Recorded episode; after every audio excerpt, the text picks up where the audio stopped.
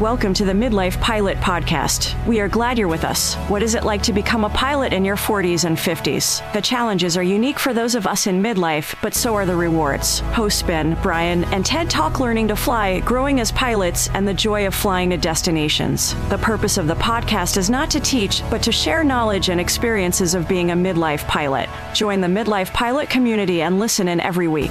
We are not CFIs or particularly intelligent, so if you want to learn how to fly, talk to anyone else other than the hosts of a podcast. Even this intro was too challenging for us, and we used a robot to do it. Okay, checklists are complete. Let's get the show started. Welcome to episode 57 of the Midlife Pilot Podcast. Broadcasting live on YouTube this Monday evening. I am sitting here in beautiful, wet, cold, rainy Portland, Oregon with my friend Ted. Welcome, uh, everybody. Brian, hello. How you doing? I'm doing fine. I'm just, uh, I was just thinking since it's so easy to make an AI intro, maybe if people like that, we can do a different one every week because it really takes about eight seconds of effort to do it. Um, that was hilarious. I really did like that one. That was, I, I, I am willing to experiment, but, uh, that one was really for a first shot out of the, the cannon. That was a really good one. it's, I just, I, I always uh, enjoy how awkward some of the phrasing can be, even with such sophisticated um, tools. You know, it's it's so close, right? But it's just not there. so, anyway, just, that's what I like about it. Well, we're glad to have everybody join us. Um, we are going to be talking about a couple of different things tonight, but we thought we'd start off. Um, Ted and I had a quite an adventurous day today. Uh, you want to start us off with Ted with where sure. where you drug me around to all day long?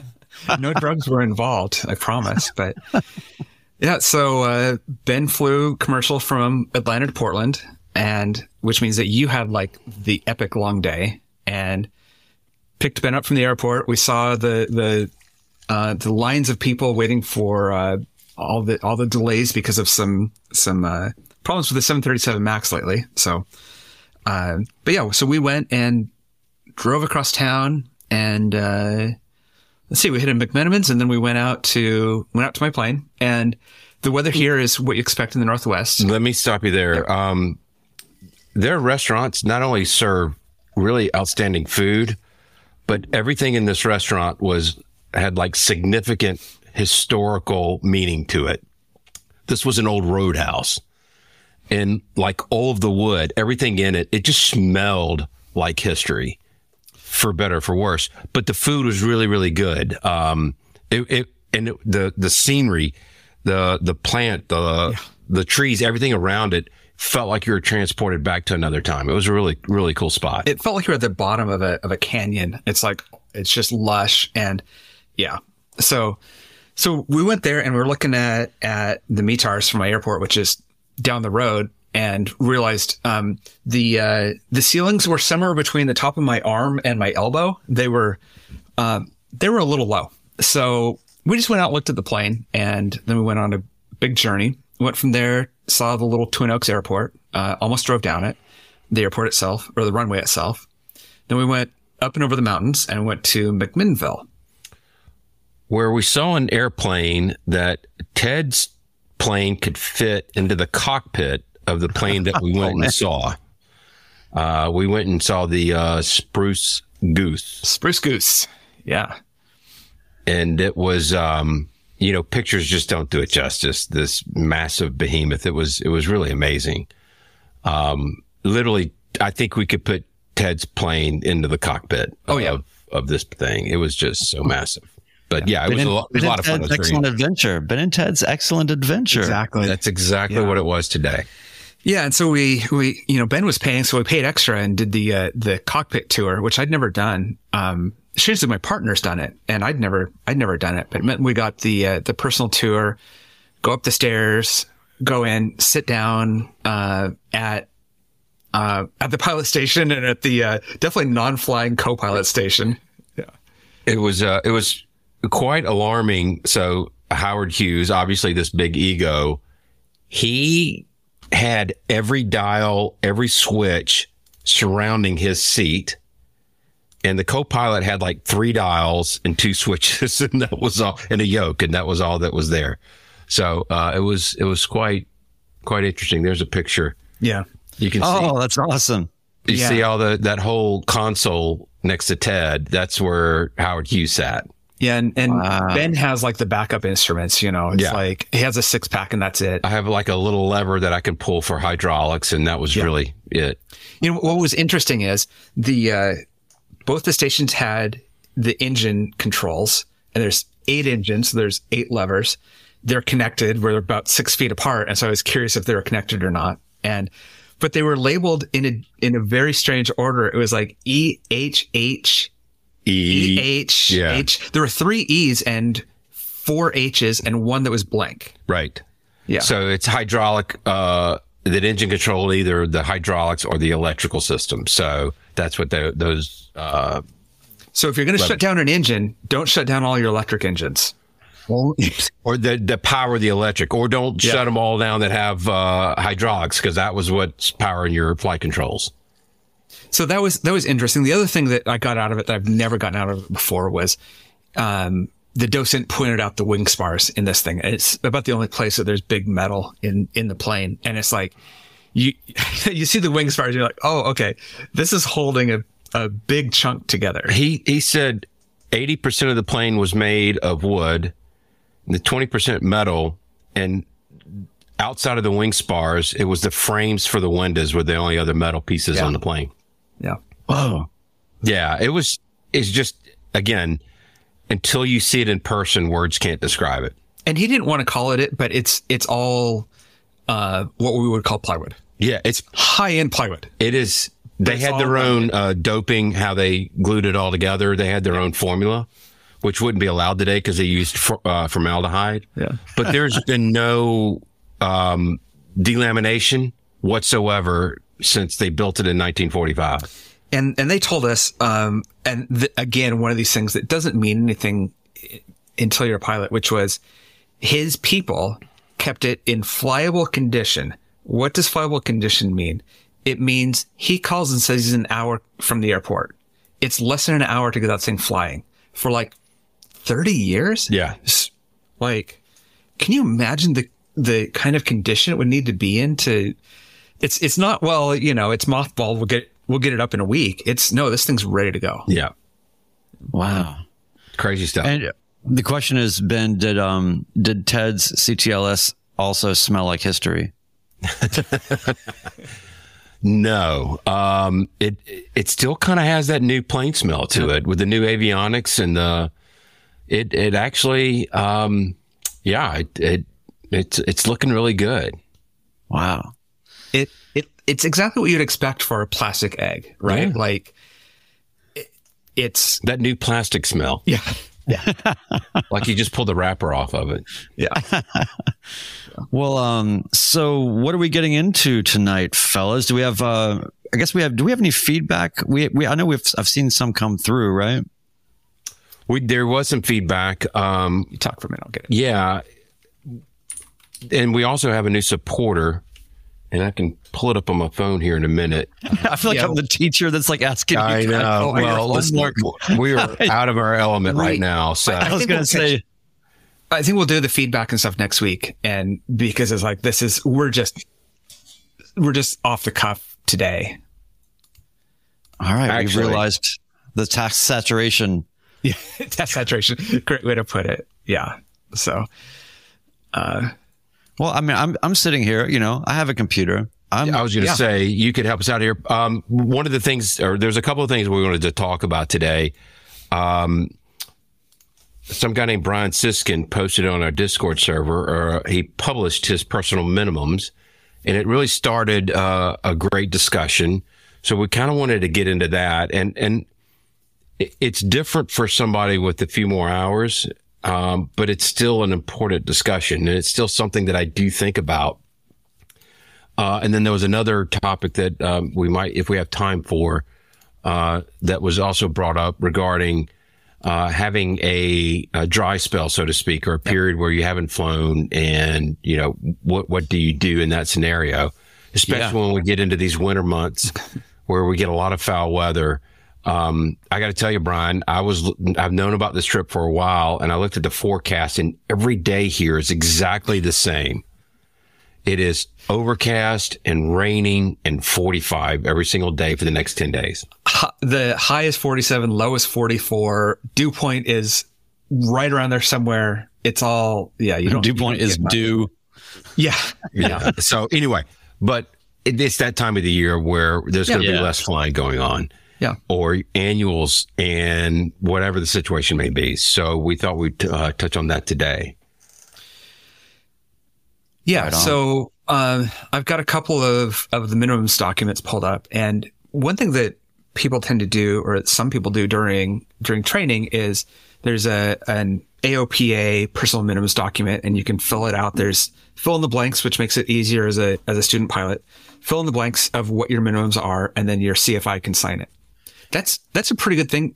By the way, that is great for your check for your check ride binder, and that is great to have for your check ride because you need okay. to have thought through that by that point.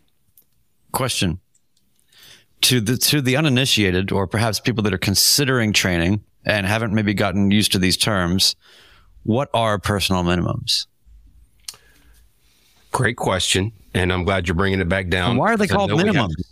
Yeah. So we have listeners. Part of the feedback that we've got that we'll get to next week are people that are just interested in flying. So minimums are a hard set of rules that you will not fly in. And there are varied and wide, but generally speaking, we're talking about the cloud coverage, uh, the lowest level of the layer of clouds needs to be above a certain level above the ground. Um, there are wind, crosswind minimums and headwind minimums for that matter. Um, visibility is a part of it. You need to have X amount of visibility, forward visibility to go fly. And what you do is, is you say, I am not going to fly when the ceilings are below, the cloud layer is below 2000 feet above ground level. And I will not fly if there is a 15 knot crosswind component if any of these things are above your minimums, then it is a very easy decision to say, no, I'm not going today. Yeah. Uh, I don't have to fly, as you like to say, Brian, and I agree with it 100%. There, none of us are required to fly. Yeah. So I, have got uh, Brian's check ride document pulled up here, and before uh, before we get into it, can I just say one thing? Yeah. Um, I think what's important for maybe those who just aren't very clear on this yet, or it's a little bit new to them. And I think it's something interesting for us that maybe have our certificates or have done a little flying, right? To think about. I think that this is important to talk about, not just because it's important to have limitations for yourself that you stick to, that you can think about, uh, you know, in a clear fashion while you're on the ground and, you know, all of that we'll get into. But, but I think it's also in training, at least, and at least in my training, it's a loosely talked about thing. And I felt like in my training, I had to go above and beyond to adopt them. I mean, of course, they gave me minimums, right? When you get, you get your first solo done and then now you can go check out the plane. Your instructor is going to say, okay, your crosswind minimums are five knots or seven knots or whatever. They're, but they're very low resolution um, limitations to what you can do, but it just kind of introduces you to the idea of personal minimums. But I, at least, I did not get a lot of training that was very resolute with that. And then what I realized after training and then starting to uh, fly, there's two things. One is, and I know we're going to touch on this, which is how do you expand or grow those minimums? Because now all of a sudden you're not under the guise of a CFI anymore, right? So you're just kind of responsible for yourself. And it, that's a weird position to be in when you're really just trying to wrap your head around the fact that you have a pilot certificate and that you can fly, much less now I'm the arbiter of these rules, right? That's a whole kind of a, uh, mind trip. And then the other part of it is, um, there is not a lot of resolution, like I said, to the minimums construct. It starts off very basic, which it should. And like most things do, crosswinds, like you're saying, Ben, ceilings, visibility. But once you get out there and you're responsible for your own minimums, you realize this is a lot more dynamic or needs more resolution I think, to be as helpful as it can be. And again, we are not CFIs and talk to your own instructor or anybody uh, more qualified than us about how to, you know, we're just telling you our experiences. But I guess the point is that I'm trying to get across is I found the baseline construct for personal minimums on the outset of getting my certificate being very uh, weak and not robust enough to to account for all of the minutia and the nuance of what flying conditions really are. I I agree with that, and I, you you made a, a really excellent point. In my opinion, we are our own arbiters of the rules, and we set these rules for a very specific reason. That if we exceeded these minimums, then we're not flying, and there's a reason for that. But to your point, it is a, you start off on the ground level and you're doing some very basic ones. And then how do you expand it? And we, we can, we can talk about that, but, um, it's a lot of times it happens by accident. Sometimes it happens on purpose, or sometimes you have a CFI with you and you want to go and experience a specific crosswind of 15 knots. And that's a great opportunity to do that to build to increase your minimums? I, when I was in training, the, the things that were most interesting, I think, looking back was the times when I was working on my CFI's uh, personal minimums, not mine.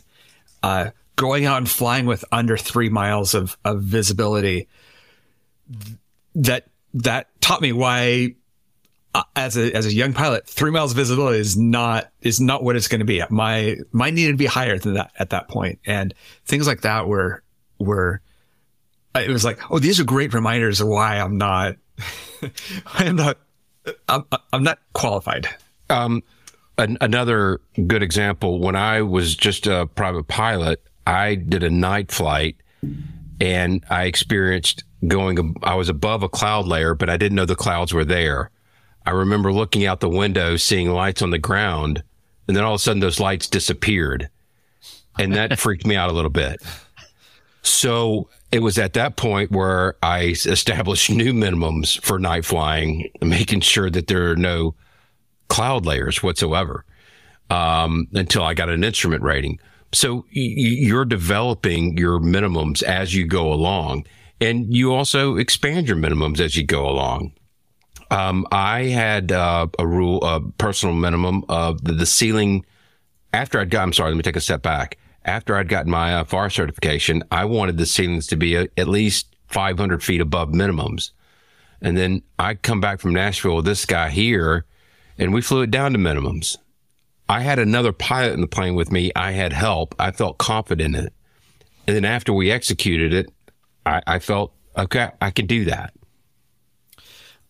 I think there's some some good comments that I um, that I want to get to here. Um, Wendell Geek earlier said uh, one one great example of of your personal minimums is what what's a situation where if you were in the air with that, you would really wish you were on the ground instead. And I think that's a good way to put it is before you get in that situation where that might happen to you, how how are you going to keep yourself out of that situation? Yeah. Uh, one of the things that I remember in my check ride, when I, I was so proud to show the DP that I'd really worked on these minimums and kind of presented them as part of my, I'm going to try to impress you package. and, uh, and I, for whatever reason, I, I don't know, I had, uh, five miles visibility as my minimum. he just looked at me, he said, have you flown in five miles visibility? And it was, you know, one of those kind of, and the fact was I, I had because I was, I was training during all the fires. so yeah. uh, I basically did a bunch of my first solos in IMC. I just didn't know that that's what it was. uh, it wasn't IMC, but it was there was you know yeah. it was really weird. Yeah, it was real bad, and so um, but that's that's a good point, right? Like it's hard to even conceive of it's one thing to imagine these things on the ground. You have to actually go out and, and experiment and set those. So maybe we can talk like so. So Ben, like, how did you expand your crosswind minimums over time? Um, crosswinds kind of came by accident in that, you know, here's the forecast. Um, landing at McCollum on one run, one, ugh, sorry, runway two seven, and the winds are 300 at 10 knots. Well, they were actually 330 at 12 knots. And I got it down on the ground. I actually did fairly well. Um, and I know that because um, earlier I was known in our tower as the wind check guy. Every final I'm coming in on, I'm asking for the wins. They're like still zero, Ben. but yeah. uh, so it, it happens at, at sometimes accidentally and and sometimes you do it on purpose with somebody more experienced than you in the right seat. Yeah. To make sure you're staying safe. The the other aspect of it that I do to help expand my personal minimums is to make sure that I have outs. I, I produced three videos on my channel, and one of them is on this very subject. Um, you need to have um, airports that are well within your minimums that you can land at. Um, I, I was fortunate going through my pilot journey. I have four airports and each runway is oriented to where there would be no crosswind whatsoever. I could, I always had an out. They were north, south, east, west, northeast, southeast, northwest, southwest. So you, you see what I'm saying? I said that backwards, but you get my point. Yeah. I could always had a had a place to land without having to worry about a crosswind. Yeah. Um.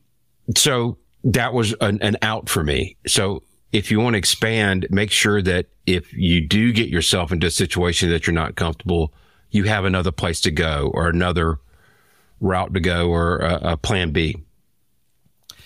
So, th- so, there were some personal minimums published in in Discord that are that are different from what the AOPA says. And I think that there's some interesting things in there that are things that you think about once you start flying for a little while, which is what's your day versus your night visibility? What's your um, pattern work visibility? What's your less than 25 mile visibility, or sorry, ceilings? Uh, what are your cross country ceilings? And uh, I noticed that I'm looking at two here, and both Brian and Alyssa have have short and long cross countries split out and it's it's interesting to me um, because those are those are the kinds of things that that you learn as you fly a little more where you're like you know what? If i'm going a long way i it's actually more important that that the ceilings are high. And uh, instead of just i won't leave the pattern unless it's x it's expanding that out of what what those situations are.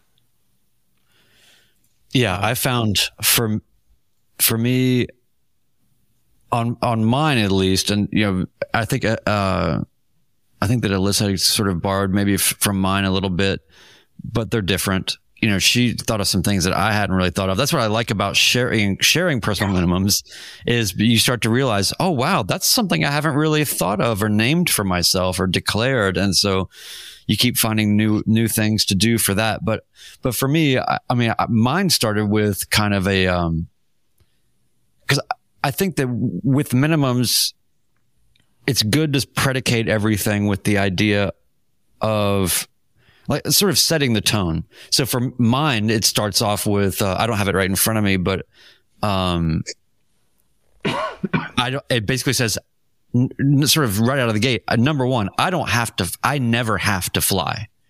It just sort of it, it's dialing down the I think that when you're looking at conditions that are right up against your minimums, the first thing, at least that I do to remind myself of what I feel like is most important is to realize I don't have to do anything ever. I don't care if I'm stuck somewhere. It doesn't matter. Like whatever. Like just, we're midlife pilots. We are not doing this typically. Most of us are not doing this for jobs and you know, we don't have screaming passengers that have paid us. And so we don't have to do anything. So I, I, think it's important really to kind of set the tone. At least for me, it was like uh, as a mentality. So that's what I did. Um, but yes, you're right, Ted. Like when you get into, um, the specifics, the the type of flight means a lot. The nature of the flight, the length of the flight. I even got into, um, you know, going back to kind of crosswinds for a minute. I want to kind of stay on that if we can, because Ben, I really like where you were going with that. Um, I worked it out where I have crosswind minimums that are broken up by the type of runway, uh, the width of the runway. Because if I'm landing on a, you know, Ted, you land on a lot of really narrow runways. So yeah. in your brain, you're doing that calculus, whether you realize it, you're, you're not just thinking, well, my minimums are, you know, 15 knots or whatever. So send it, uh, you know, you have to be thinking about maybe I shouldn't go to that place if it's more, if it's a, a 50 foot runway and perhaps there's trees on either side pretty close or whatever, then you go, okay, you know, so I did it by width of the runway, you know, um, yeah. Just to give myself some more resolution there. It doesn't mean that,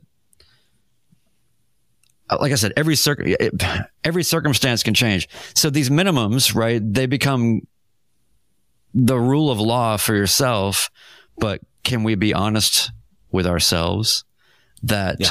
you get into situations where you rationalize the situation and you perhaps exceed them. Sometimes those are perfectly good situations to test. You know, if your crosswind minimums are say 13 knots and here you are up against one that's 14 or 15, that's one thing, but you're doing that because, well, I traveled to this place and I just need to get down versus I actually went out thoughtfully in a nice, consistent, direct crosswind and did 13 landings and all of them I felt in total control. Therefore now, so with respect to crosswind landings, Ben, what do you think about that kind of resolution? And then how do you grow those, those crosswind landings in a way that makes sense?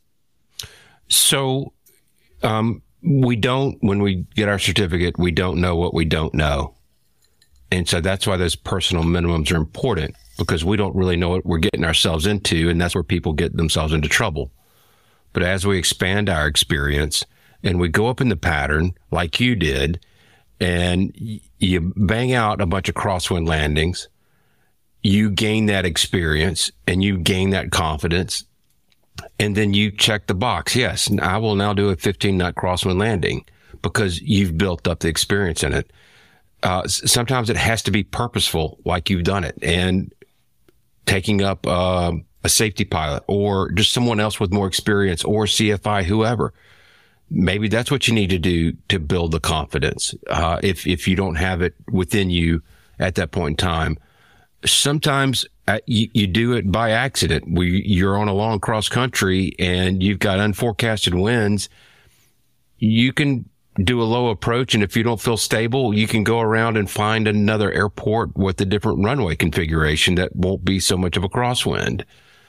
There's, it, it reminds me of the nobody cares fly in when Ted and I were getting ready to leave and you were with us and we were talking to that, uh, HondaJet pilot He's like, you've got three airports that are marginal VFR. Yours is IFR. Why don't you just go down there and take a look and see? Yeah. Worst case scenario is you go, you go missed and you go to one of these other airports. That's kind of the idea of how you expand your, your, your, your personal minimums. The, the, the phrase that he used, I think, was take a look. Yeah. And that it's, it's, that could either catch you or uh, in a bad way or be a good thing depending on how you think about it right? Because you can you can justify going into any situation like well i'll give it a shot. Right. no matter it's over my minimums. But the reality is you go into it just like you talk about your flying which is this is optional.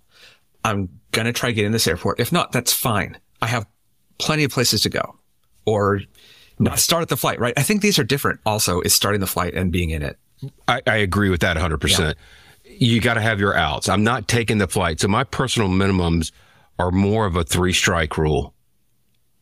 I, it, I am not going to take a flight if I'm going to be in IMC the entire way. Uh, if significant icing is involved, um, if crosswind component is going to be more than 15 knots, any one of those, I can find another out. But if all three hit, then I'm not flying. I don't need to go. The other thing I was going to say, um, I recently expanded my personal minimums. I used to say if there's icing in the forecast, I'm not flying.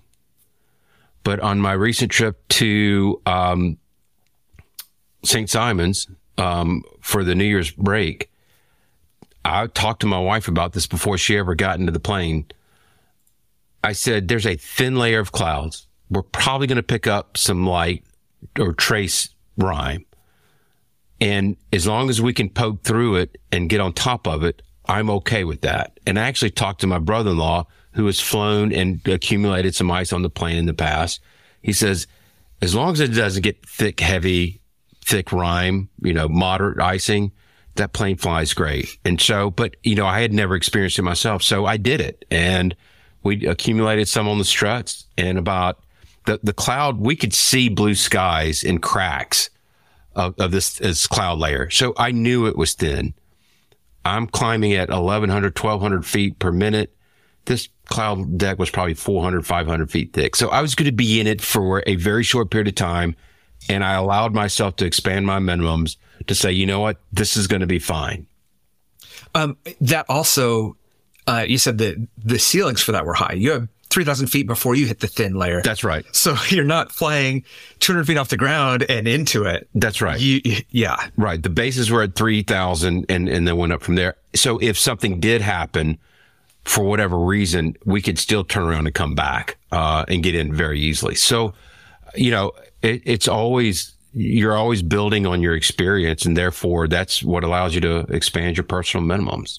So in my opinion, I, I want to point some things out that were in, in, uh, Brian's minimums that, that are interesting to think about. The one is, uh, th- there's always talk making it mandatory to file a flight plan or to get flight following for a length. But what I like that, that Brian, that you put in there is, um, file them when you're remote areas, let people know where you are and when to be concerned, right? That's, that's the thing is I'll be checking in with you. I also use that of I may not be in radar coverage in that area or ADSB coverage. So just because that goes away doesn't mean it's a problem. I'll get in touch with you by such time. But the other thing that you put in there that I really liked was, um, second guess all your direct routing. Consider the proximity to airport. Avoid areas difficult for rescuers. I was, I was telling Ben about that today, which is I'll, I'll choose some of my risk based on I'm going over part of a mountain, but I'm doing it in an area where there's a highway so I can crash close to a highway. Not, this is not a great situation, but the idea is that you're crashing near somebody that can find you, not 50 miles away from, from anywhere. And yeah. Yeah. I think there's just a lot of minimums that are not about numeric values around yeah specifications of flight, and I, I, I have just rules that I've thought of that I just kind of wrote down, you know, and, and um, yeah, I think that you know, and we've talked a lot about cross country planning, especially for those that are, you know, low hour and just getting out there, and it's very nerve wracking, and you know, uh, I've come a long way with it. Ben was incredibly helpful to me, and has always been one of the people that I call, well, you know, um, yeah or run a flight plan by and I'll still do that, you know, with, uh, with you or any number of people. Um, but I learned early on that the training mentality just doesn't really in, um, inspire you to do really, again, it's about this kind of resolution, like resolute flight planning, thinking a little bit beyond, uh, direct inner inner and waypoints and, those kind of things. And when you really start getting into being, you're, when you're really getting out there, you have to be thinking about, it, you know, it took me getting stuck at an airport that only had a portage on, uh, you know, to go, okay, maybe what I should do is, uh, limit, I mean, it still would have happened, you know, but I'm just saying, it just it just kind of made me think well what if i was not with a group of pilots that all had planes that i could get a ride out of there and i would have been stuck there and like what would I have done if I was by myself, you know? Um, and, uh, you know, my flight planning now tends to revolve around a lot of deltas and a lot of, you know, um, or if it's untowered, they've got, they've still got a lot of facilities, you know, I'm, I'm really, mind, right. I'm, I'm really mindful of, man, but okay, but what happens if I go there and we get a flat tire, you know? Yeah.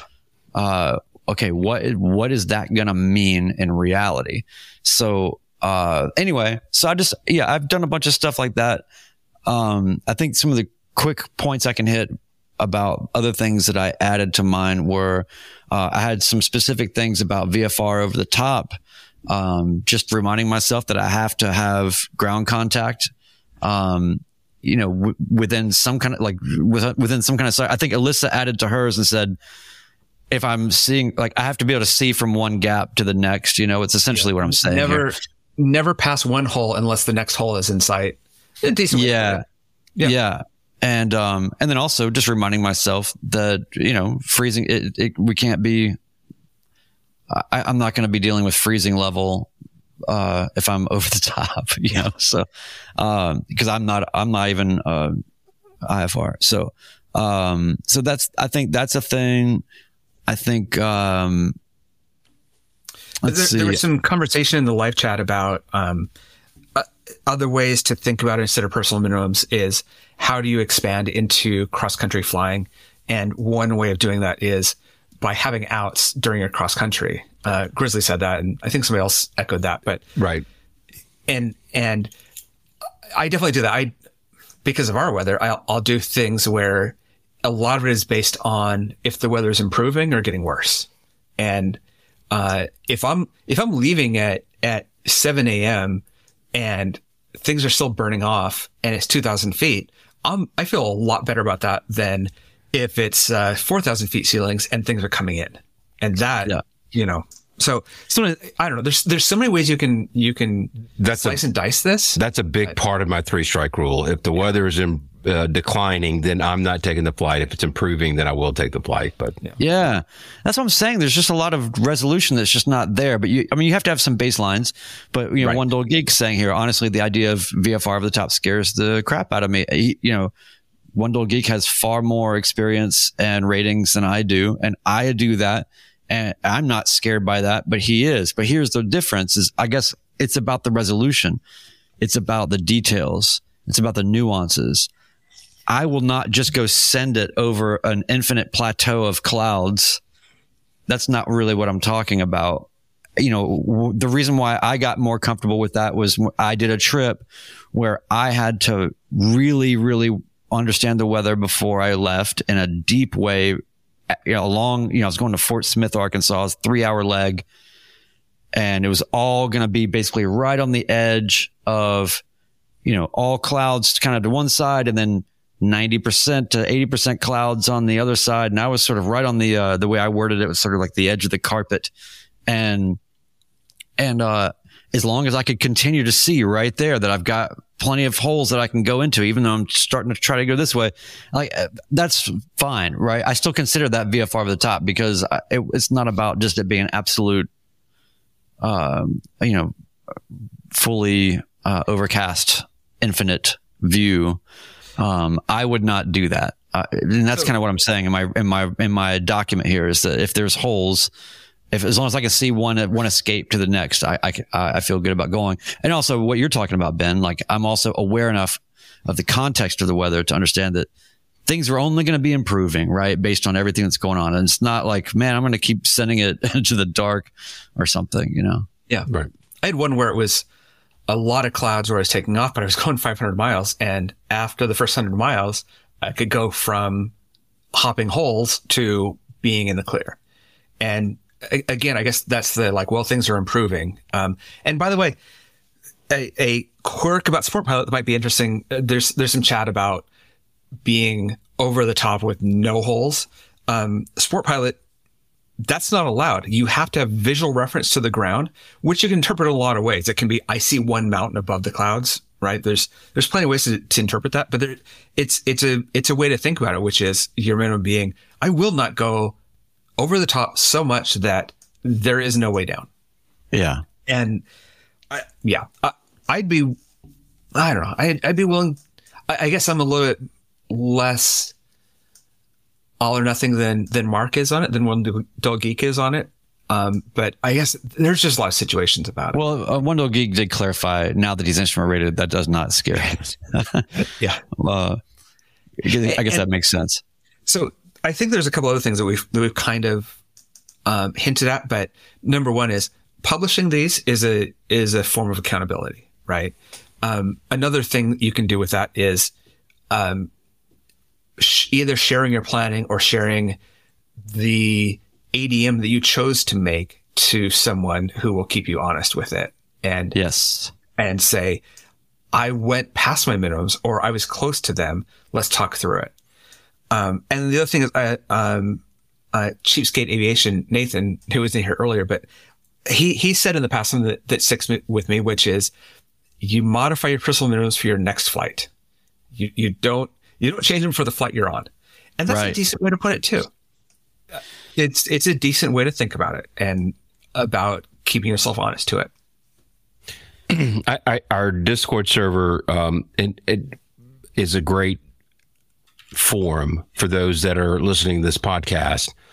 Um, that um, you you can get this kind of feedback from. There's a lot of great discussions on it. So email us at midlifepilotpodcast at gmail.com and uh, we'll send you an invite. And uh, we'd love to to discuss it with you.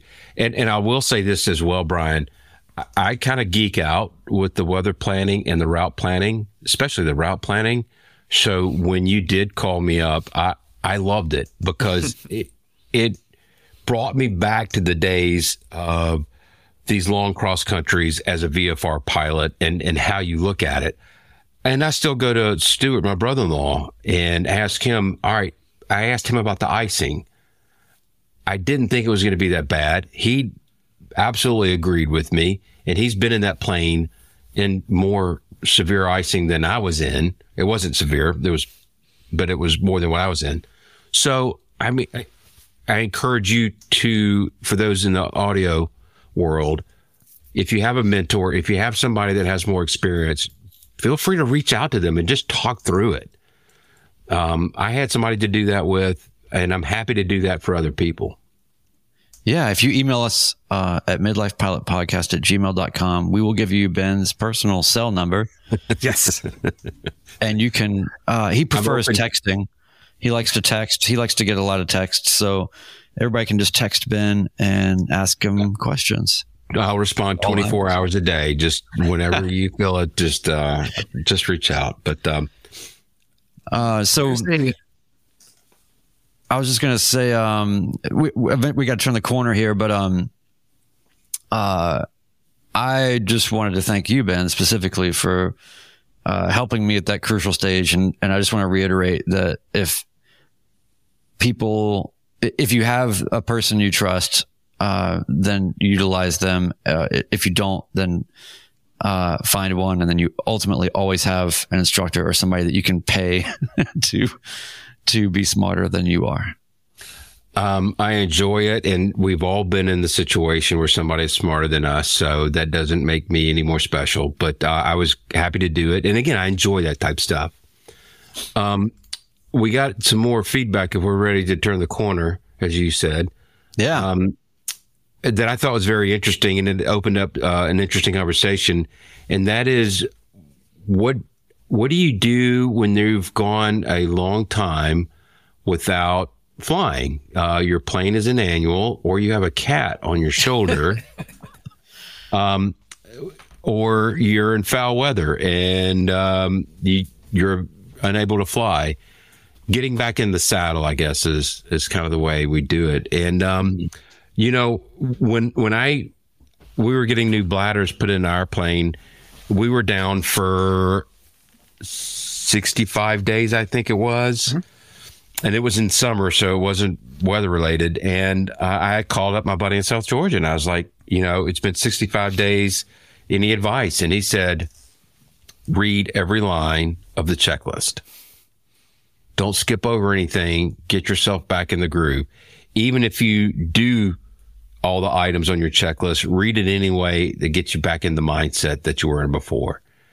And and I'll have to say, probably three of my best landings that I did in the circuit after getting those new bladders was not having flown. I, I think I forgot all my bad habits, but um, it's kind of like my golf swing. If I don't play for two months, I play a lot better than if I play all the time. So Yeah, this this really opened a, a big discussion in, in Discord today and, uh, and it was great because it's something, I, there was some talk about the breaks that we've had and us three talked about on the show, uh, last week, the week before about what our longest dry spells were last year. And the thing is, it's going to happen, right? And it's what, how do you deal with it when you come back? And for me, the, the as you get out of training, you can handle a longer break.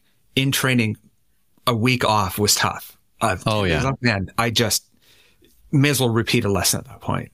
Uh, where now I can go a month and not and be okay. And, um, I I remember how to land.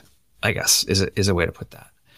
But there was a there was a lot of comments on there, and there's there's some real talk. Should you grab a CFI? And I think that it's kind of like minimums. Maybe you should.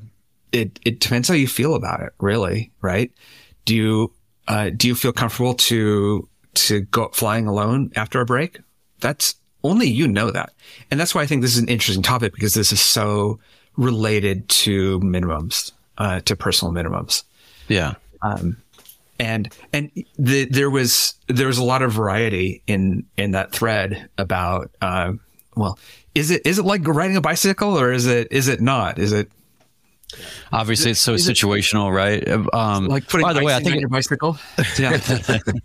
I, I think it's I think it's interesting that you can almost fold these things into each other. You know, you could theoretically write down personal minimums about if I haven't flown for eh, you know you're the one that has this experience and you're the one that knows how you feel. And as you grew, gain more experience like you said ted you that golf gets made up a lot quicker or the skills don't leave you quite as much or whatever or maybe it would just take longer for that to degrade but you know we're getting into the nuance of currency versus proficiency and all those things but theoretically you could have a personal minimum that says um, if i haven't flown for more than 30 days then you know x um, either that's i fly with the cfi make sure i'm good or it's i go up by myself and i do these tasks or i don't know it, it can be any number of things but i do like the idea.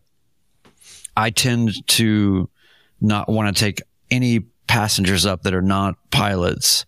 Oh yeah. Unless you know i always put that as sort of a uh, a little higher priority thing of you know there's and and honestly without trying to backtrack us into the last topic that's a whole other thing too that you can really talk about in your personal minimums because there's a whole set of things that can happen while you're in the plane.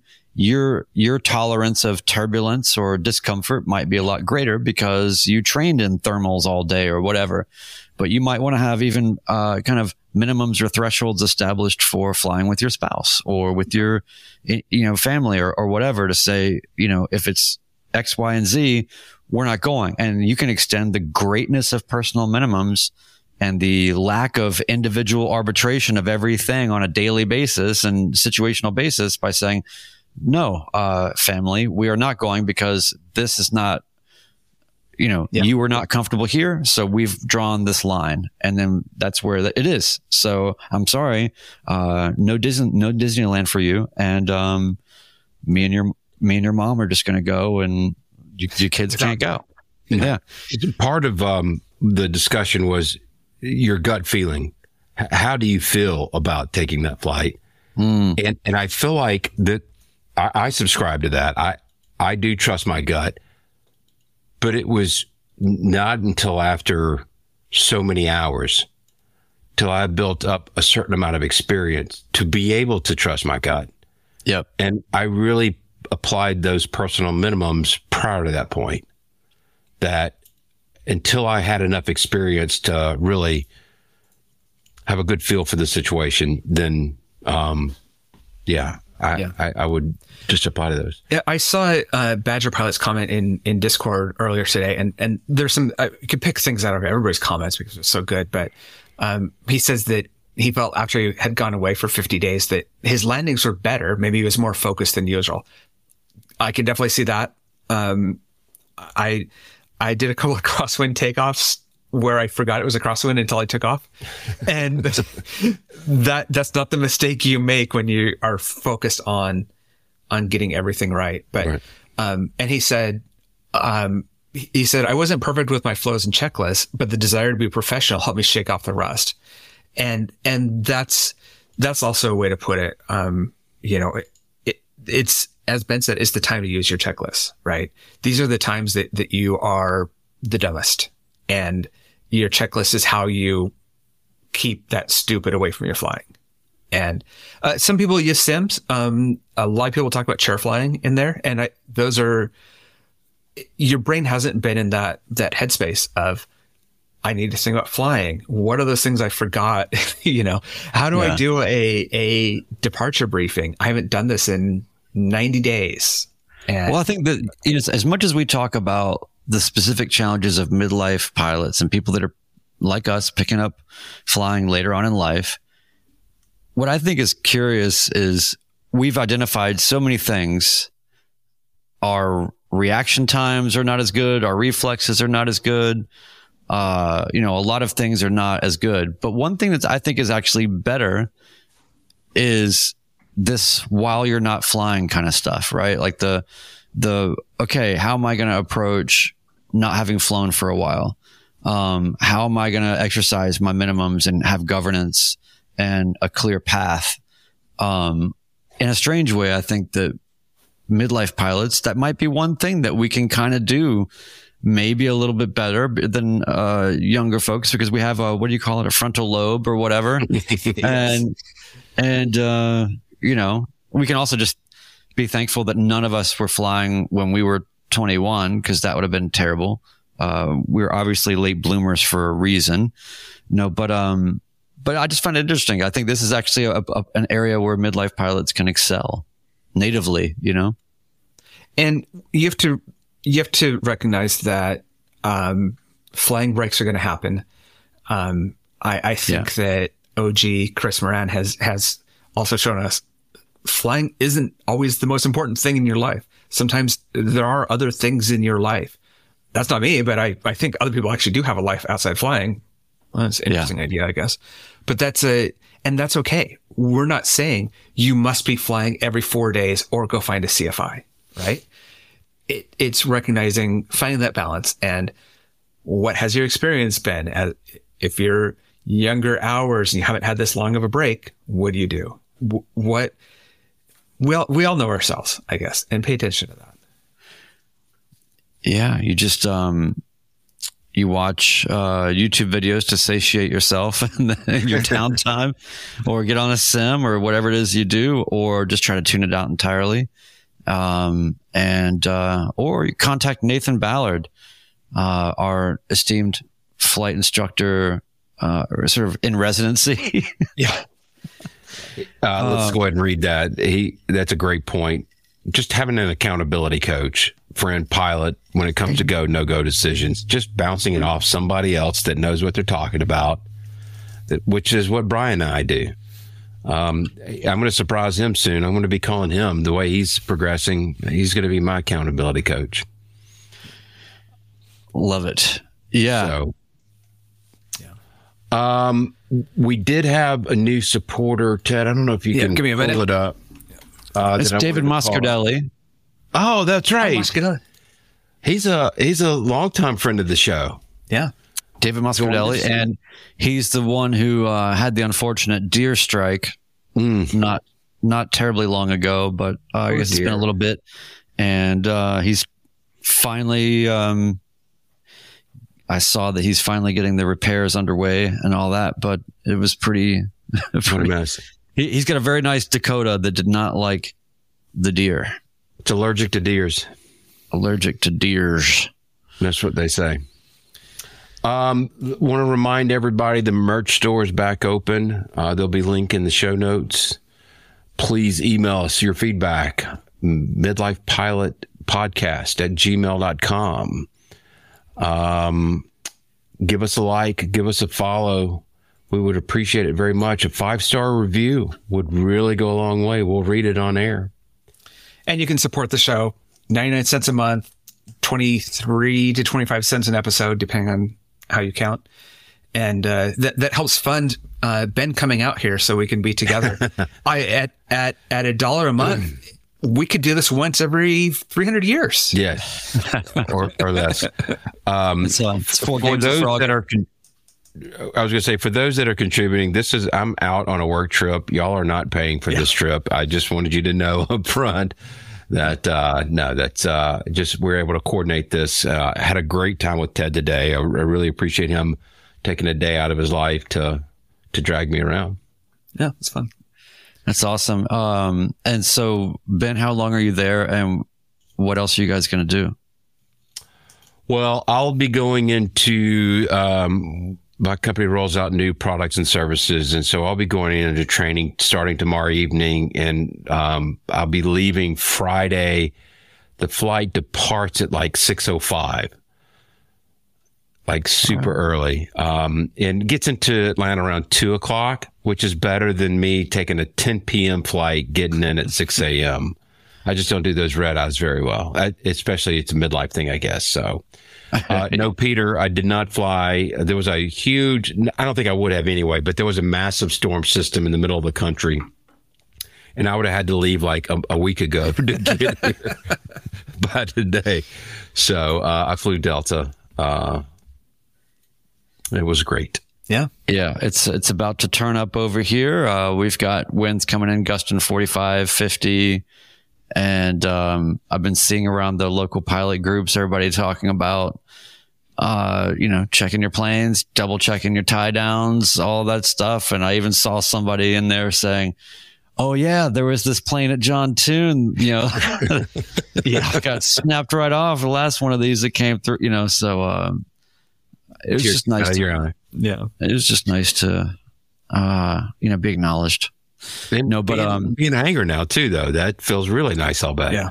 Oh, I would not, I would not be able to handle that stress very well right now. I, I don't think.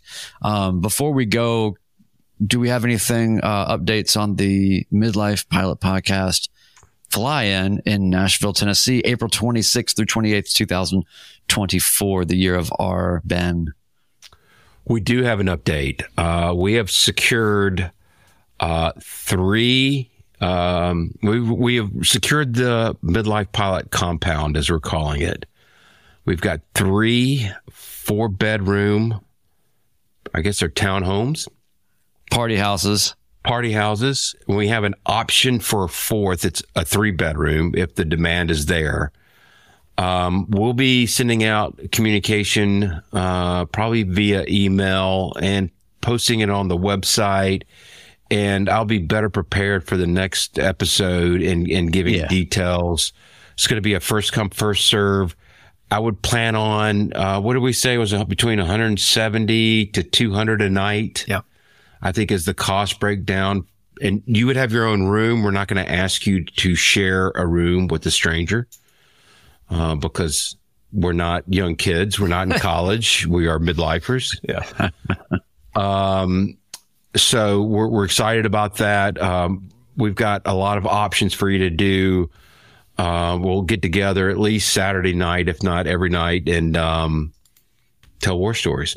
Should be a lot of fun. So the the website that details the event is going to be in the show notes. So Yes. and if you guys are not paying attention, Ted's show notes are a work of art every time. You can bring up one obscure reference and he will find uh, the appropriate link um, to be like, okay, here's the scene in Animal House or whatever it is. Like it's just, you know, it's it's always just. This is when John Denver, you know, smashes the guy's guitar in the stairwell, you know. But um, uh, That was did I say John John Denver? Denver I'm sorry, John. Belushi. I don't know why I said John Denver. I was just thinking about it. uh, and pilots, uh, RIP. So listen, um, we have a website. It'll be in the show notes. And the other thing to specify is in terms of lodging and all of that, yes, we do have a midlife pilot compound. And that is going to be kind of the epicenter of a lot of the activity because from the compound, you can walk to a lot of things. It's extremely close to the airport. Everything's, you know, super easy access. All that being said, um, we understand that a lot of people are going to be coming that are bringing their families along for maybe a, a weekend in Nashville that kind of is going to be dipping into this and doing a little bit of that and whatever. If you're needing a hotel, we got hotels we can recommend, uh, and we have that on the site. Find it in the show notes. But people are going to be staying elsewhere. It's not like we only have the spots for the like like it, it, you can come if you're uh, here. It doesn't matter where you're staying. I guess is the point. And one of our one of our people in the in in the live chat that I'll just call Bob because I'm not gonna I'm not gonna figure out how to spell the binary. Um, asked uh, if anyone needs ballast for the fly-in, and that is definitely the case. If you're if you want to fly in with someone else from somewhere, great. Uh, there's certainly a mid uh, Midwest contingent that's coming down. Uh, there's an Atlanta group that's going up. Um, a couple of Atlanta groups going up and there'll be planes on the ground. So if you do like what I'm doing, which is fly commercial into Nashville, we're going to bum rides with each other. That's, that's half of the fun. And that's, people have more fun with that, it seems, in, in some cases. So I, uh, Yeah. try each of those ways of doing it. So yeah. Yes. And Ben will allow you to pay him to fly around. Like how much are you going to charge for rides? You're you're, you're going to get me in trouble because I can't provide my own plane. I'm- oh no, of I'm course you have you. off- No, I'm trying to kick off my commercial career, and you're like p- trying to bury it before I ever get it off the ground. No, Thanks. this is assuming you'd have your multi. You'd be you, this would be somebody's King Air that's a charter. okay, yeah. So then I, I would do it for free if I got to that Yeah. level. You just have to rent the airplane. Uh, I do have. I'm I'm fortunate to have uh, a couple of folks from the Northeast fly into Atlanta. Uh, so my plane with the luggage and all is pretty much full, but I believe I'm not going to speak for AJ, but I have seen him in the past offer uh, uh, a seat or two. Um, it's uh, I don't know if they're booked or not, so I'm not going to speak for it. But anyway, Atlanta's a very easy city to fly into. But anyway, Yeah. um, Yeah. W- let us know if you're interested. We'll try to find something uh, a connection for you.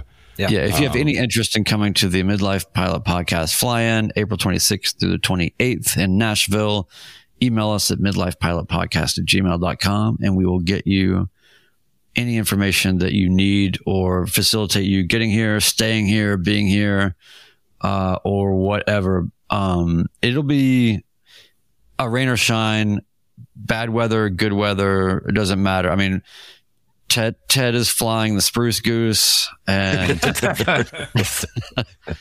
and, um and it's Busting you know it office yeah. mooring. Um, It's, but it's, that's, that comes under the new uh, light sports, light sport regulations of Mosaic. Yeah. four million pounds is now light sport. Quite the quite the swing in ratings there and, and potentials or licensure or whatever. That's tell me, is the, is the clean stall speed below or above 54 knots? That's all I need to know. All right. All right. Well, uh, Ben, get us out of here. Let's uh, closing out episode 57 of the Midlife Pilot Podcast. Thank you, everybody, for listening and all the support. We really appreciate you. And uh, signing off. Good night, everybody.